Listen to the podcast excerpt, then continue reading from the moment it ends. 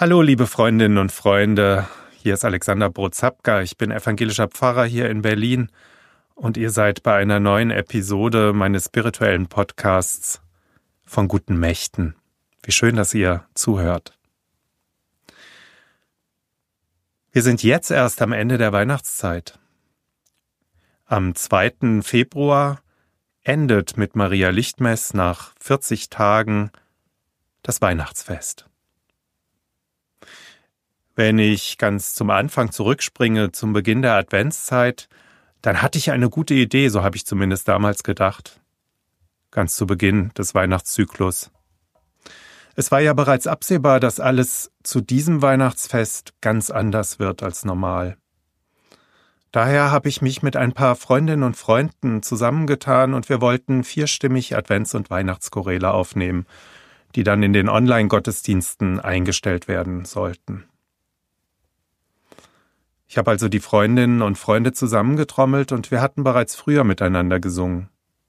Im Gemeindesaal haben wir uns verabredet, mit viel Abstand, und wenn wir uns bewegt haben, dann nur mit Maske. Selbstverständlich haben wir gelüftet, eigentlich das Fenster ständig offen stehen gehabt. Dann sind wir in die Kirche gegangen, im Altarraum. Auch dort mit Maske haben wir uns aufgestellt.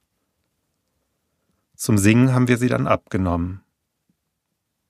Hygienemaßnahmen nach bestem Wissen und Gewissen, die haben wir eingehalten. Und unterschwellig dann doch irgendwie alle gedacht, da kann ja eigentlich nichts passieren. Jörg, mein Mann, als Fünfter im Bunde, hat die vierstimmigen Choräle dann aufgenommen. Und da wir nicht ganz zufrieden waren und auch noch mehr aufnehmen wollten, haben wir einen weiteren Termin vereinbart. Das war an einem Freitag, dem 4. Dezember. Am Montagnachmittag dann, ich saß gerade und habe mir Gedanken über eine neue Podcast-Folge gemacht, bekommen wir in einer Social-Media-Gruppe eine Nachricht von unserem Tenor. Gerade hätte er sein positives Testergebnis erhalten und wollte uns das mitteilen. Er hat sich bei seinem Vater infiziert und sich testen lassen, als bei ihm das Kratzen im Hals anfing. Aufgeregte Meldungen gingen in unserem Chat hin und her und die Überlegung, wen wir alles in den vergangenen drei Tagen getroffen haben. Dann bereits die ersten Symptome, bei uns allen, die gesungen haben, und auch bei Jörg, der aufgenommen hat. Alle unsere Tests positiv die Krankenverläufe ganz unterschiedlich. Fieber, Müdigkeit, Geschmacks- und Geruchsverlust, starker Husten. Alles, was man so hört und was bekannt ist. Ich selbst hatte die Erkrankung am mildesten. Es war für mich eher eine Entschleunigung mit viel Schlafen, und dass mein Geschmack und mein Geruch ein paar Tage weg waren, das war eigentlich das Gravierendste. Alle anderen von uns hat's härter getroffen. Über mehrere Wochen Fieber, Luftnot, bis heute zum Teil noch Erschöpfung. Und der Vater des Mitsängers ist gestorben. Und für alle von uns auch sehr schlimm. Wir haben das Virus in unseren Familien verbreitet. In meiner Familie haben wir meine Schwiegermutter angesteckt. Bei ihr fing es mit leichten Symptomen an. Dann aber wurde sie mit der Zeit immer schwächer, hustete stark und stand kaum noch auf. Sie hat auch nur noch wenig gegessen. Schließlich kam sie mit dem Rettungsdienst ins Krankenhaus. Die ersten Tage noch auf Normalstation, zwei Tage vor Heiligabend dann die Verlegung auf Intensiv. Wir haben gehofft. Wir haben gebankt. Wir haben gebetet. Es waren Stoßgebete. Jedes kurze Telefonat mit ihr, das Hören ihrer schwachen Stimme, hat uns die Tränen in die Augen getrieben. Dann die Erfahrung, Menschen können zu Engeln werden. Das Personal des katholischen Krankenhauses, die Pflegenden, die Ärztinnen und Ärzte, Sie waren zu uns in den Telefonaten, die wir täglich zweimal mindestens führten, so zugewandt, so einfühlsam. Sie haben sich am Telefon Zeit für uns genommen, uns aufgeklärt, nichts beschönigt. Zurzeit brauche sie viel Sauerstoff durch die Maske, ohne ginge es nicht. Und es könnte sein, dass demnächst auch intubiert werden müsse, aber so weit wäre man jetzt noch nicht. An manchen Tagen, in denen wir morgens und abends mit der Intensivstation telefoniert haben, hatten wir keinen direkten Kontakt zu ihr. Zu schwach war sie. Das waren Tage der Sorge, der Angst, Tage mit Tränen der Verzweiflung, dann wieder Tränen der Erleichterung, wenn doch eine kurze Nachricht von ihr persönlich kam. Wir haben gebetet, gehofft, mit Gott gerungen, verzweifelt gebeten, dass sie wieder gesund werden möge.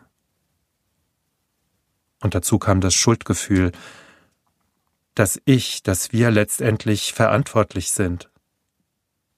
Warum nur hatten wir diese Idee, singen zu müssen?